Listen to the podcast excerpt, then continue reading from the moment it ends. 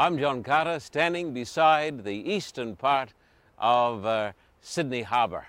It's a great place to be. The first fleet came here in 1788 with a heap of convicts. Could you imagine that they paid even free settlers in those days their wages in rum? That's pretty rough. It was a rough civilization. But from these awful beginnings, something wonderful came. A wonderful nation. And people called this place, Time magazine called it, the lucky country. But there was no luck about it. It was because of the influence of the Christian church preaching the everlasting gospel from rum to a great nation. I'm John Carter, and welcome today to the Carter Report.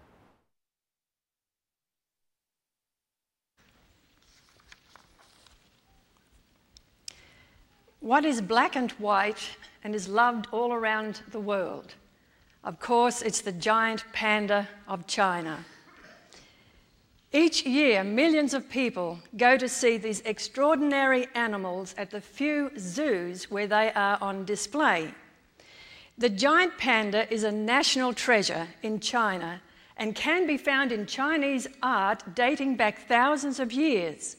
However, it wasn't until 1869 that people outside of China first heard about this adorable creature in a description given by a French missionary named Pierre Armand David. For years, the scientists were puzzled. Were these huge, furry, tubby creatures raccoons or bears? They didn't know. And so, for many years, they wondered whether the giant panda and the red panda belonged to the raccoon family. And it wasn't until the 1980s, fairly recently, when modern biotechnology allowed the scientists to study the genetic code of the pandas. And it was decided yes, the giant panda belonged to the bear family, while the red panda belongs to the raccoon family. If you've got any questions about it, look up the encyclopedia. At birth, a baby panda weighs about five ounces and is all white. The black parts around their eyes and ears and the rest of their body develops within a few weeks of birth. How big do they grow? Males weigh from 220 to 330 pounds, while the females weigh about 10% less. They can measure five to six feet tall as they stand up to reach the leaves and the stalks from the bamboo, their favourite food. How long do they live? From 28 to 35 years. What is their lifestyle? They eat and sleep a lot. Know anyone like that? Giant pandas do not hibernate like most of their relatives. In the cold, snowy mountains of China, where they live in bamboo forest, usually at an elevation between 4,000 and 10,000 feet, their thick and somewhat oily fur coat keeps them warm and dry in all kinds of weather. While they seem quiet animals, they can bleat, growl, and honk. They are curious, playful, and intelligent. They are also very flexible and they love to do somersaults and other antics. Sadly, this beautiful creature is one of the most critically endangered species in the world, with only about 1,000 or less left. And the main reason for this is that there's a shortage of bamboo as a result of the destruction of their habitat. China has more than 1 billion people.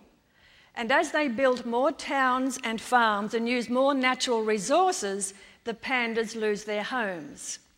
In recent years, though, China, with international help, has begun to establish wildlife reserves to ensure that the remaining pandas have space to live and eat. China is also allowing some zoos to keep pandas for a time so they can study them and try to increase their number. San Diego Zoo, here in Southern California, is playing a big part to preserve the giant pandas. They have had several in recent years. One of the most famous is Baiyun. She made world headlines when she gave birth to Hua Mei in 1999, the first panda there. And uh, if you think I can speak Chinese, well, I'm just hoping that I can. More recently, on August 19 of this year, just a few weeks ago, Bai Yun gave birth again.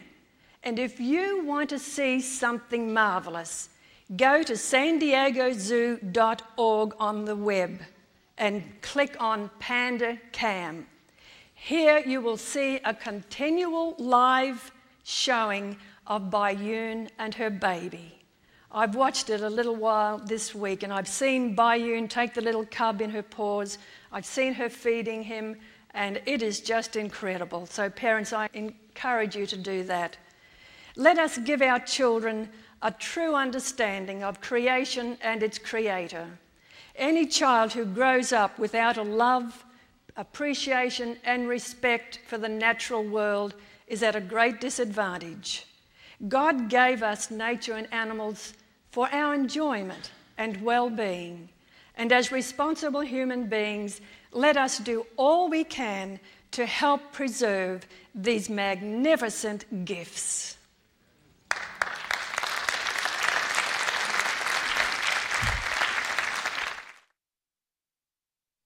Ordinary people can do extraordinary things. Would you please take your Bibles and turn with me to the Gospel according to Luke? I want you to turn with me to Luke chapter 6. As I told you folks a few moments ago, we're happy today to have with us in the church the 12 disciples who became the 12 apostles. Luke chapter 6 verse 13 and onwards. Luke chapter 6 verse 13 and onwards talks about the calling of 12 ordinary men. When morning came, he called his disciples to him and chose 12 of them, whom he also designated apostles Simon, whom he named Peter, his brother Andrew James, John, Philip, Bartholomew, Matthew, Thomas, James, son of Alphaeus, Simon, who was called the Zealot, Judas, son of James, and Judas Iscariot, who became a traitor. They're with us today in the church. I want them to come up now, please. And uh, I've asked them at the appropriate time, when they're all up here, to uh, introduce themselves to you. We want to thank once again the Fox Network for graciously lending us the robes for the 12 apostles. I'm Simon, son of Jonah, but sometimes Jesus likes to call me Peter. I'm a fisherman and I am in charge of all things around here. When everybody flakes out, you can count on me. I'm also handy with my sword. I'm Andrew, Simon's brother. I introduced Peter to Jesus. I too am in the fishing business. I'm James, and I am also a fisherman, and I sure like to have the best seat in the kingdom right next to Jesus. Let me introduce you to my young brother. I'm John, and Jesus calls James and me sons of thunder. That's a funny name for a couple fishermen. I'm Philip, apostolic administrator. I'm in charge of logistics. When Jesus wants to feed the people, he talks to me. Some people call me the bean counter. I'm Nathaniel, and here is my best friend Philip. Sometimes they call me Bartholomew, and I wonder how anything good could come from that sleazy town called Nazareth. Shalom.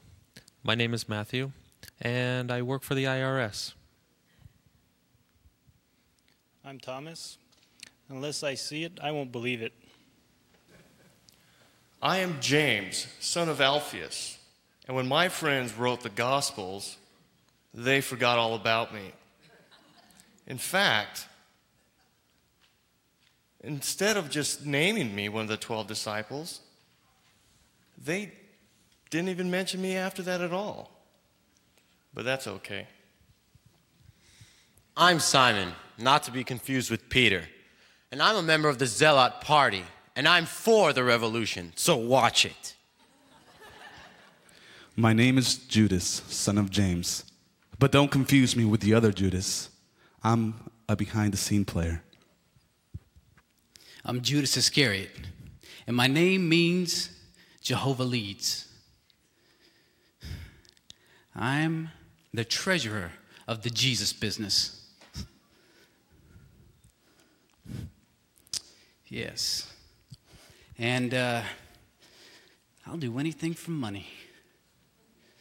But you know what? Tell you the truth, I'm smarter than the rest of these guys, the rest of the disciples. Jesus just doesn't get it.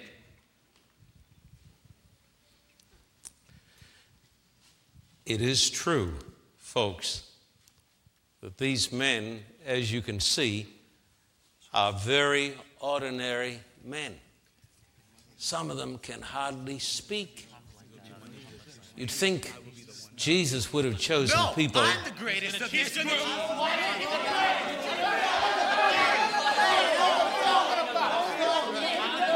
Excuse me, excuse me, excuse me. We're trying to have a church service here. And if you want to argue about who is the smartest and the best, why don't you do it some other time? Would you mind sitting down, listening to the church service? It just may help you. Could you do that, please? Thank you. We need a microphone somewhere. Have you got a microphone somewhere? Here it is. Please.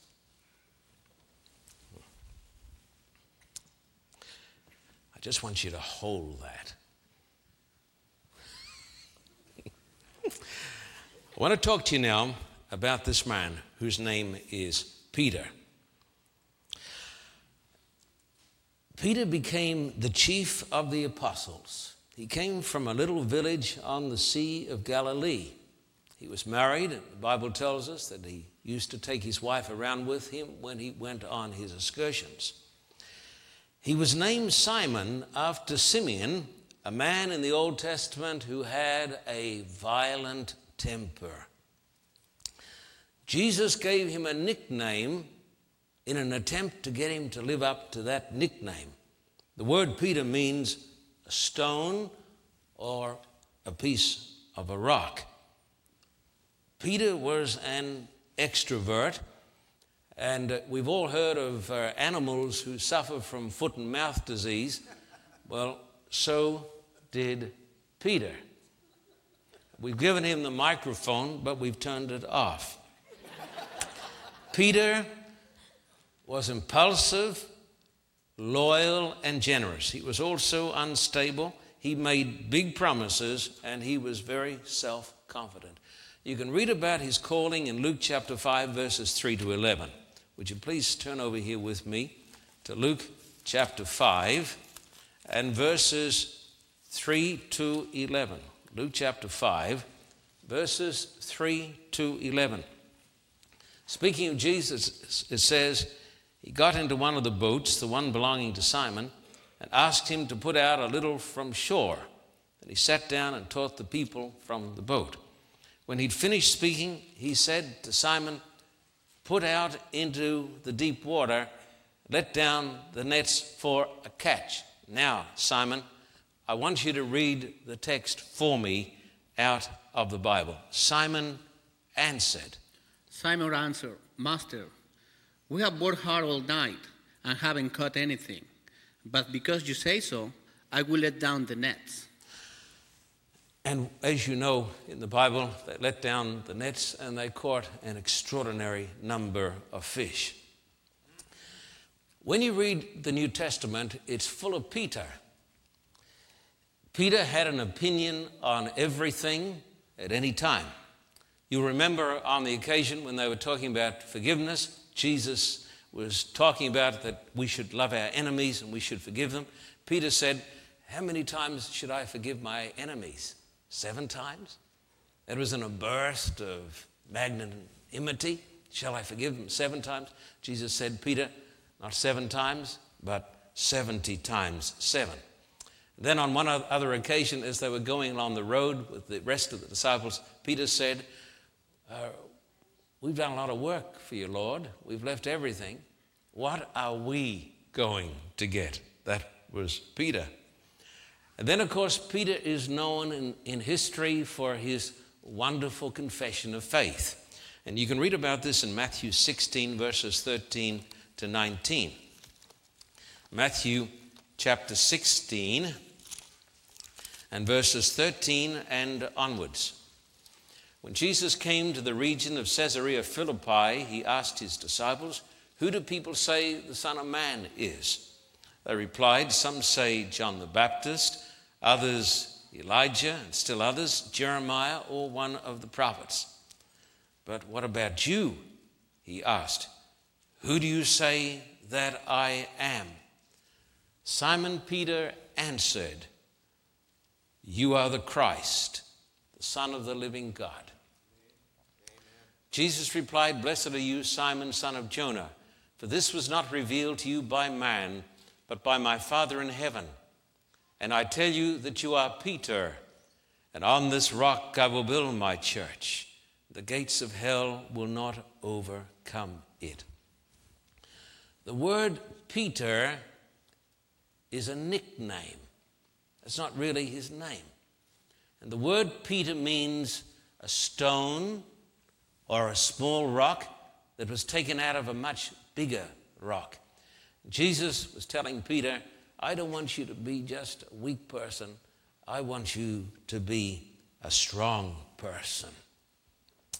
Peter was the person who said to the Lord, when Jesus needed him most of all, even though everybody denies you, everybody falls away, I won't deny you, Lord. Peter was ambitious, he was proud, Peter was loyal, but Peter didn't know Peter. And uh, the Bible tells a story that they went into the judgment hall of the high priest. Peter stood there warming himself at the fire. And when the girl said to him, You're one of them, he said, I don't know the man. And Peter denied the Lord three times with cursing and with swearing. But Peter could be brave. On the Thursday night, when the gang came out to arrest Jesus, and some historians think there could have been 600 soldiers there with all the priests and the elders and the scribes and the Pharisees, Peter was the man who was first to pull out a sword. Peter was not a coward. But you know the story when he struck out at the, the man there, he simply chopped off his ear. Peter was doing his best. And then when you read in the Gospels a little bit further, you read that after the resurrection, they met together, and of course, Judas is missing because Judas has gone out and hung himself. And Peter leads the church board, and he says, We've got to replace Judas. It is Peter who is the person who speaks up and uh, tries to get somebody to uh, in the place of Judas. But in Acts chapter 3, Acts chapter 2, it's the day of Pentecost. Peter stands up and preaches a mighty sermon and sees 3,000 souls converted and won to Christ. Acts chapter 3, Peter and John heal a leper. In Acts chapter 4, this man who had denied the Lord is standing now before the Jewish Sanhedrin. And you can read about it in Acts chapter 4 and verses 6 and onwards. Would you please turn to that with me? Acts chapter 4 and verses 6 and onwards. The Bible says, Annas the high priest was there, and so were Caiaphas, John, Alexander, and the other men of the high priest's family. They had Peter and John brought before them and began to question them. By what power or what name did you do this? Then Peter, filled with the Holy Spirit, said to them, Rulers and elders of the people, if we are being called to account today for an act of kindness shown to a cripple and are asked how he was healed, then let this, then know this, you and all the people of Israel, it is by the name of Jesus Christ of Nazareth, whom you crucified, but whom God raised from the dead, that this man stands before you healed. And verse 12, he says, Salvation is found in no one else, for there is no other name under heaven given to men by which we must be saved. What happened to Peter? Peter was changed by the grace of God. A very ordinary man, but a man who did for God, after God changed him, extraordinary deeds. A little bit like your brother Andrew. Andrew. Andrew, no, you won't need it. You won't need it. Just like Andrew. We don't know a lot about Andrew. But the Bible seems to indicate, well, more than indicate, it tells us that he was a part of the inner circle of four. Andrew did something wonderful. He introduced Peter to Jesus, the Messiah. Andrew, when he started out, was no preacher. Andrew was an illiterate fisherman, or maybe he could read and write, but Andrew had not been to the seminary. He lived in the shadow of his big brother Peter. And uh, when Jesus was preaching to a great crowd, the Bible says there were 5,000 men there, which would have meant a crowd of at least 20,000 people. And Jesus said, How are we going to feed these people? And Andrew said, There is a boy here with five barley loaves and two small fish. Later on, Andrew is mentioned. Some Greeks came to see Jesus. They said, We want to see the Messiah. And they came to Philip. And Philip didn't know what to do with these Gentiles. And so Philip brought the Gentiles. Philip went and saw Andrew because Andrew was good at leading people to Jesus. He is not mentioned a great deal in the Bible. He lived in the shadow of his brother. And then there was James. James was the eldest son of Zebedee. He too was in the inner circle.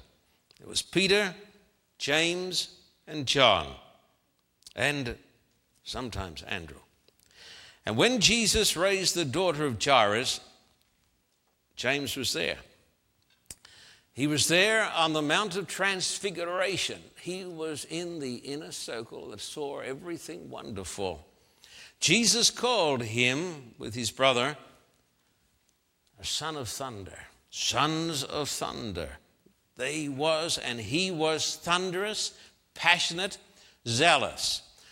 Uh, when he was going through Samaria with the Lord, James and John, the Samaritans didn't want to welcome Jesus.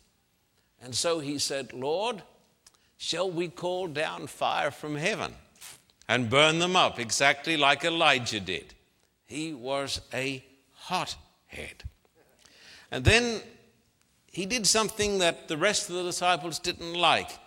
He went along to his mother and said, Mother, would you please go along and talk to Jesus because he'll listen to you because you're a lady and ask Jesus, can John and I sit one on the left and one on the right side of you in the kingdom of God? The son of thunder. And his brother, John. He too was a fisherman. Peter was a fisherman. Andrew was a fisherman. James was a fisherman. This man, John, was the brother of James, the younger brother. He's described in the scriptures by this word in the book of John. He's called the disciple whom Jesus loved. He started out hot headed, impatient. He helped to say with James, let's call down fire from heaven and burn up these people because they won't welcome us. He asked for the first place in the kingdom of God. And yet, through the transforming grace and the love of the Savior, he is known by all historians by the title, the Apostle of Love. And on the night of the betrayal, everybody ran away except two. He and Peter went into the judgment hall of the high priest. John did something very wonderful when Peter had denied his Lord. It was John alone who stood at the cross. None of the other disciples. Where were you? They ran away, but John was there at the cross. And Jesus, in his dying breath, said, Woman, here's your son. Son, here's your mother. John has a wonderful reward awaiting for him in the kingdom of God, and yet he had been such a hot headed, bad tempered person. Sons of thunder, goodness. Then we come to the next group. You see, the apostles are divided up into groups of four with a leader. The next one is Philip. And we know so very little about Philip. We know a lot about Peter, a bit about James, a fair bit about John, but Philip, well, his name is not even Hebrew. It's a Greek word, it's a Gentile word, and it means lover of horses. But he was probably a fisherman when he found Jesus. Philip said to Nathanael, We have found him of whom Moses and the prophets did write the Messiah. And uh, we found him in Nazareth. And uh, the other man said, Can any good thing come out of Nazareth? And Philip said, Come and see. That was a wonderful thing. He didn't argue, he said, Come and see for yourself. We alluded a moment ago to the feeding of the 5,000, most likely the 20,000, because in those days they only counted the men, sadly. So there was a crowd of 20,000. And Jesus said to Philip, Where shall we buy bread in the wilderness to feed all these people? And this man said, $40,000 would not buy enough for this multitude. That's what he said in today's language. $40,000 wouldn't feed them all. This man, Philip, was the bean counter. Uh, he was the administrator. He was the one who did everything according to the policy book. When the Greeks came to Philip, they said, Sir, we would see Jesus. But Philip didn't know what to do about it because it wasn't in the policy book. And if it wasn't in the church manual, he said, I really don't know how we're going to handle this because it's not written here on page 1698, paragraph 6. And so he did something that was wise. He took him to Andrew. Then you come to the Last Supper on the Thursday night. And when Jesus needs encouragement and hope and love, he's been teaching these men for a long time. Philip says, after Jesus has worked miracles, raised the dead, he says, Lord, show us the Father, and that'll be sufficient.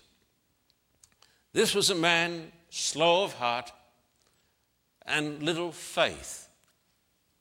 He was very, very ordinary. Now, some of you will say who are watching the telecast, and you sitting here, but you don't have trained actors up here. We notice that some of them sort of got nonplussed in front of the camera and they forgot their words. That's what the disciples were like. They weren't trained ministers, they weren't trained actors. And if you put Andrew, possibly not Peter, because he always had a word for any occasion, but if you put the rest up today before a television camera, they'd say, um, mm, mm, ah. They were not extraordinary people, they were very ordinary. Then there was Nathaniel. He's also called in the scriptures Bartholomew. So when you read the account, sometimes you'll read a different name and you'll wonder how this works. Nathaniel or Bartholomew. The truth of the matter is, we know precious little about Nathaniel, who was also called Bartholomew. We do know that he came from a small town in Cana and he was looking for the Messiah. Did you know this? That all of the disciples except Ju- Judas came from Nazareth. None of them came from a big town.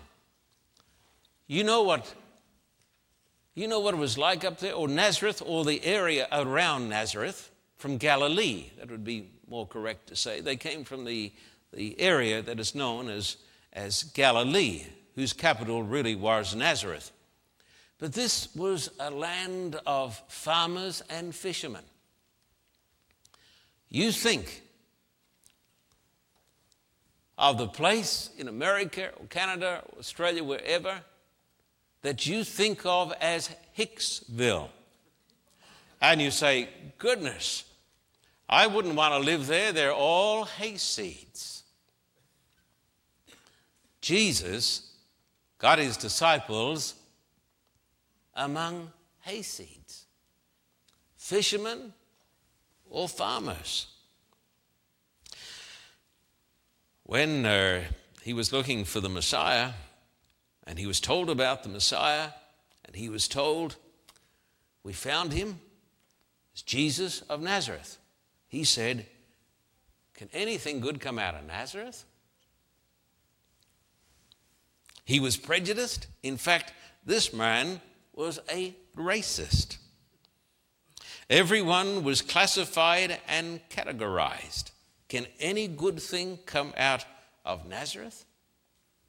Can any good thing come out of Peru?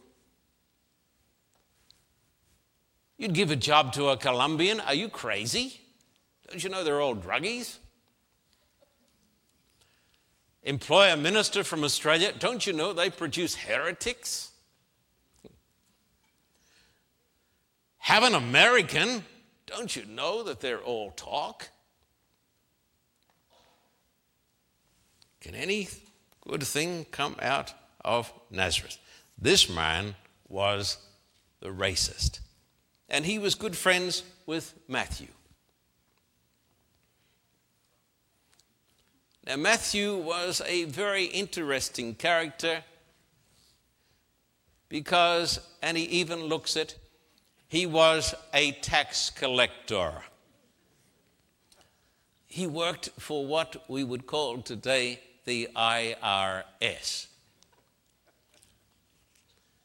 When there was that big scandal in America a number of years ago, over there in Texas and other parts, where people were being defrauded by the IRS, it spoke about a guy over there in Texas who was driving the best motor car and living in the best home because every time he put somebody out of business, he got a share of the profits. Remember this? And people said, What disgusting characters. And some said, let's get rid of the IRS, but it is still here today. People hated tax collectors because this man here was collecting for the Romans.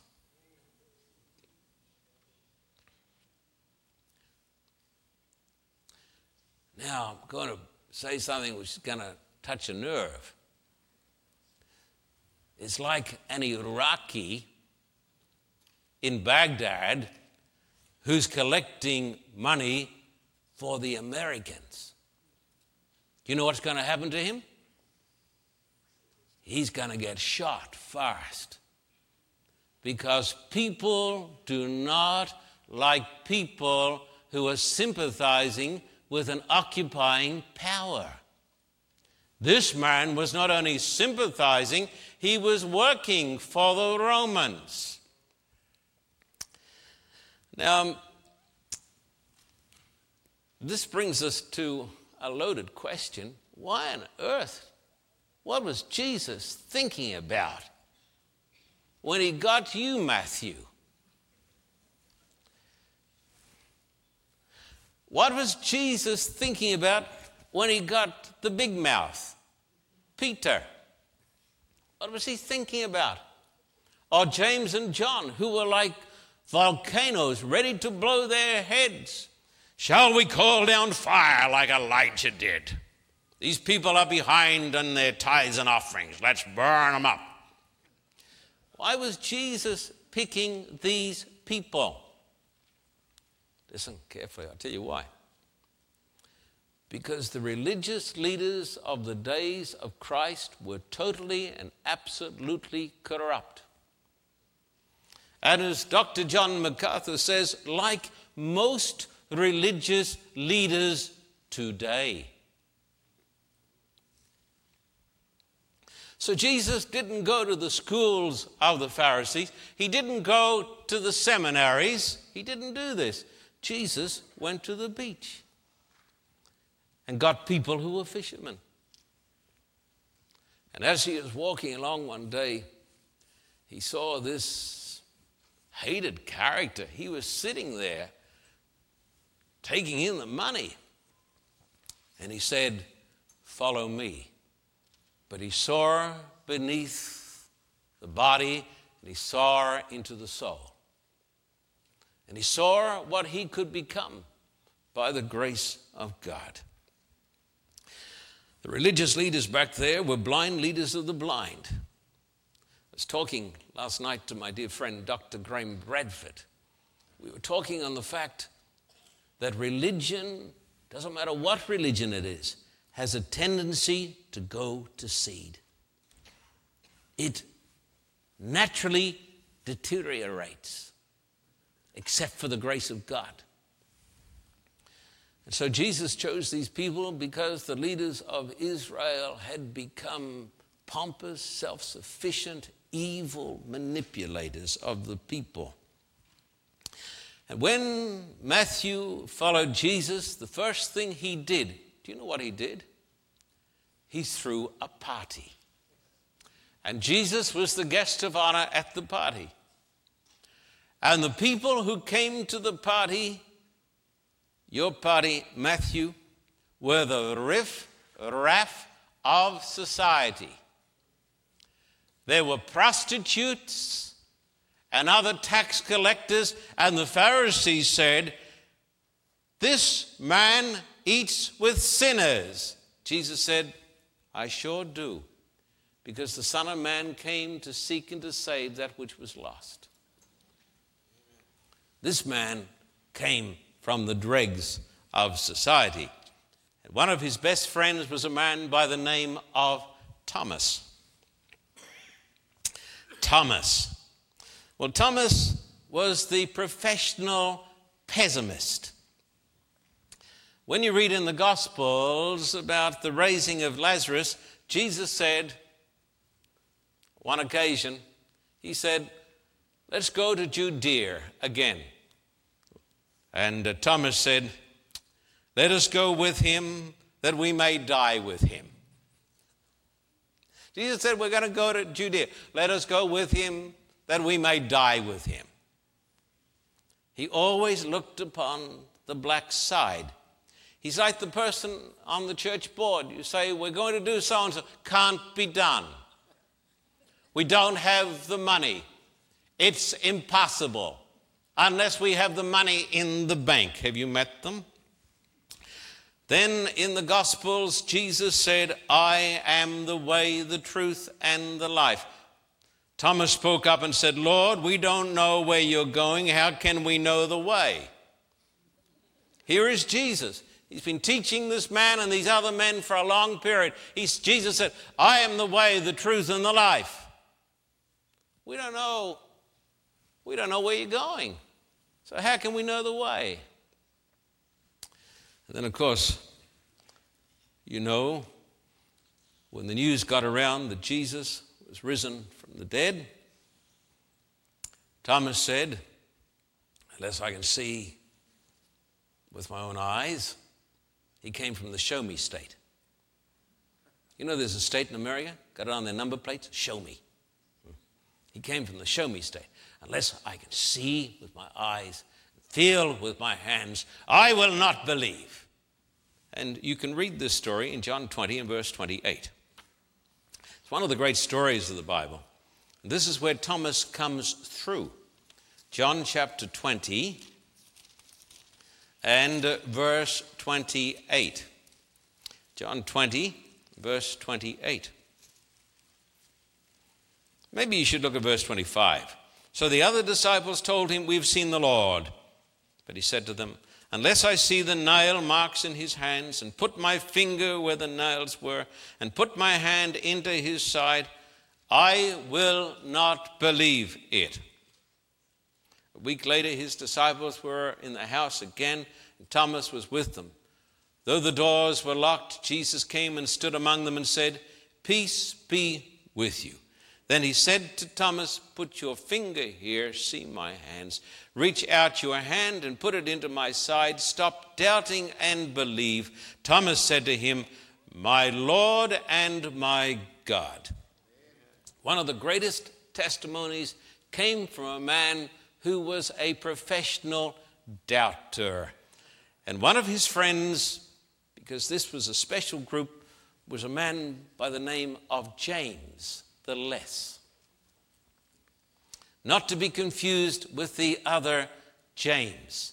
He's called James the Less. What do we know about him?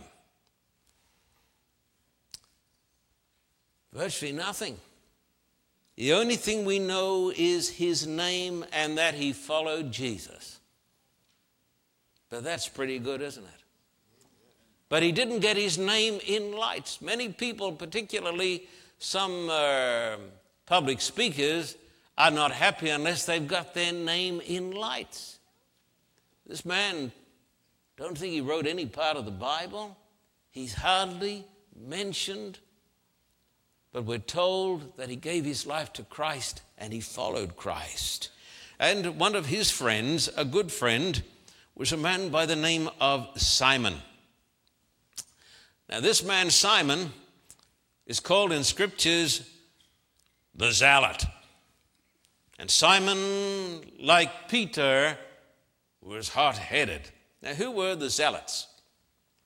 Well, they were a group of people who were really assassins. They hated the Romans. They were terrorists. They didn't like any occupying power. Nobody with any sense of dignity likes an occupying power, even if the occupying power thinks it's there to help you. It'd be like if the British came over and tried to take over America. You don't like people like this. And so the zealots said, We will kill any person who helps one of the Romans. If you're a priest and if you're talking to a Roman, helping a Roman will kill you. This was Simon. He belonged to a band of cutthroats. Fancy Jesus picking a man who was a professional terrorist, Simon the Zealot. There was another person in your party, Simon. His name was Judas. Lebbaeus and Thaddeus. He is a man with three names.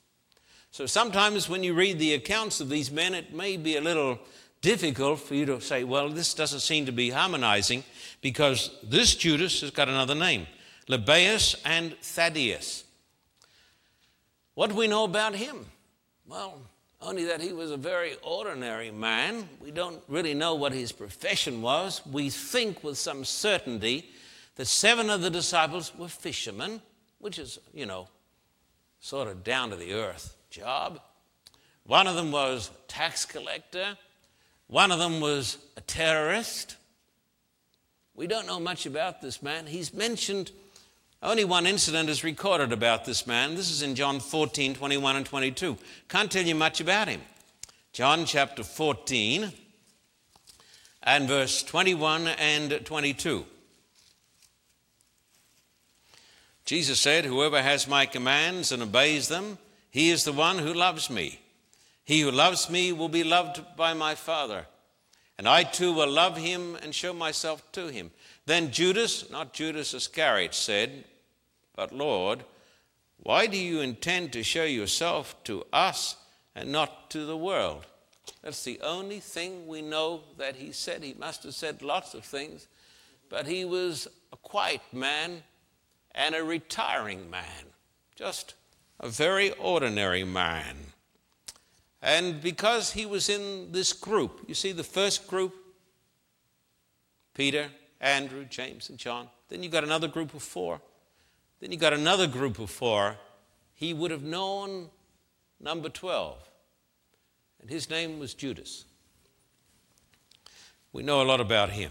Judas Iscariot.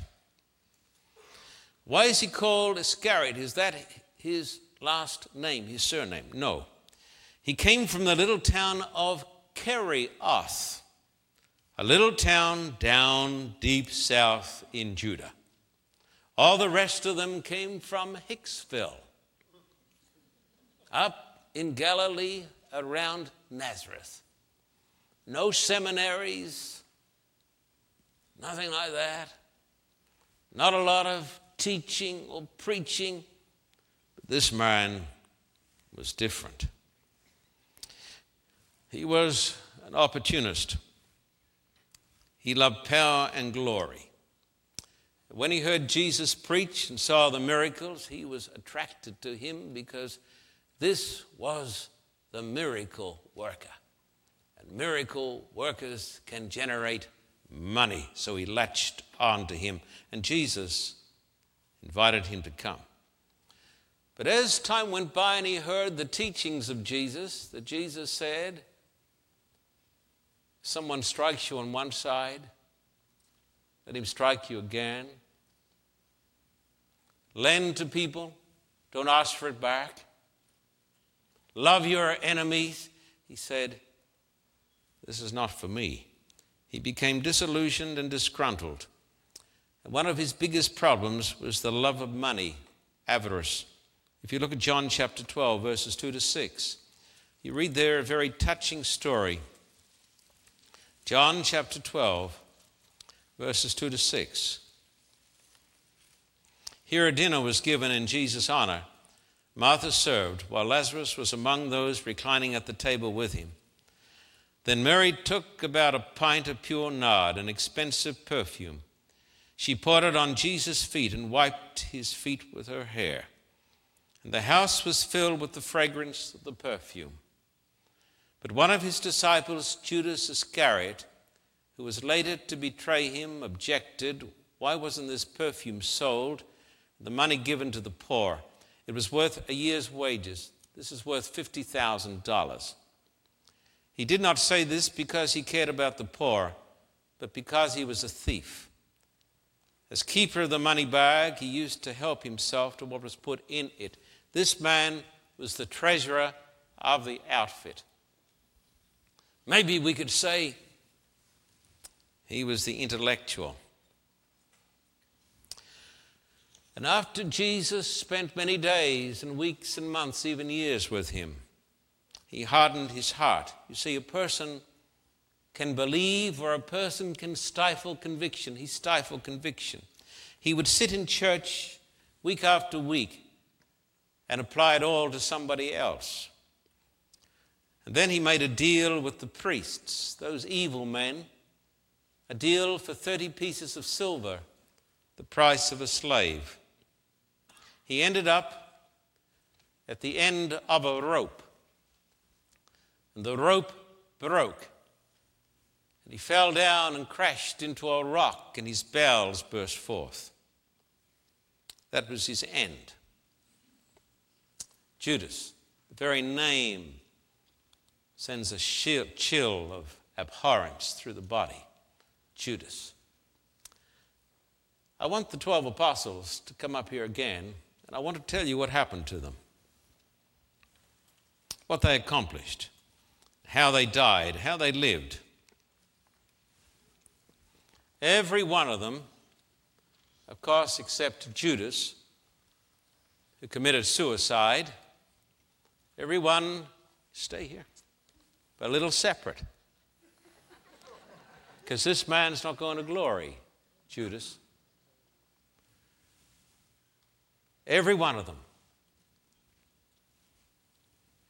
except John, died martyrs' deaths. Every one of them. James was beheaded with a sword. John didn't die a martyr's death. They did throw him in a pot of boiling oil, and he escaped. But he was imprisoned to the desert island of Patmos, where he received the apocalypse. What about Peter? Peter, the man with the big mouth. Peter talked and talked. The Bible talks about Peter's wife. History tells us that they crucified her first. Crucified Peter's wife first. And after he watched his wife crucified, they came to crucify Peter. And Peter, the man who now was a rock, and remember, the church was not built upon this man, it was built upon the rock Christ Jesus. But like his Lord, he became a rock man, like a rock. When they came to crucify him, he said, upside down. Crucify me upside down. I'm not worthy to be crucified as Jesus was. They were men with the right stuff. They started out as very ordinary men, but through the grace of God, they were filled with courage, faithfulness, steadfastness. They became the foundation stones in the temple of God. They changed the world. Think of Peter's ministry his ministry to the Gentiles, the leader of the infant church. Think of John, John, a fisherman, who wrote the greatest book in the history of the world with the most profound theology, the Gospel according to John. Think about Matthew here. Matthew, the tax collector, who wrote that masterpiece that bears his name the Gospel according to Matthew. I purposefully chose today 12 ordinary men. Men with stammering lips and who feel self conscious. Because they are the stuff of which heroes are made.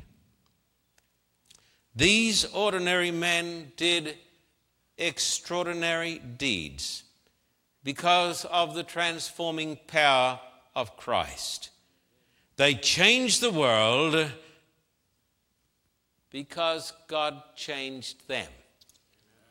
He found them bumbling, self conscious, proud, flaky, flaky, unreliable, but He didn't leave them that way. Through them, God changed the world because, firstly, He changed them. How about you and me? Ordinary men and women, called by the grace of God to do extraordinary things for Christ.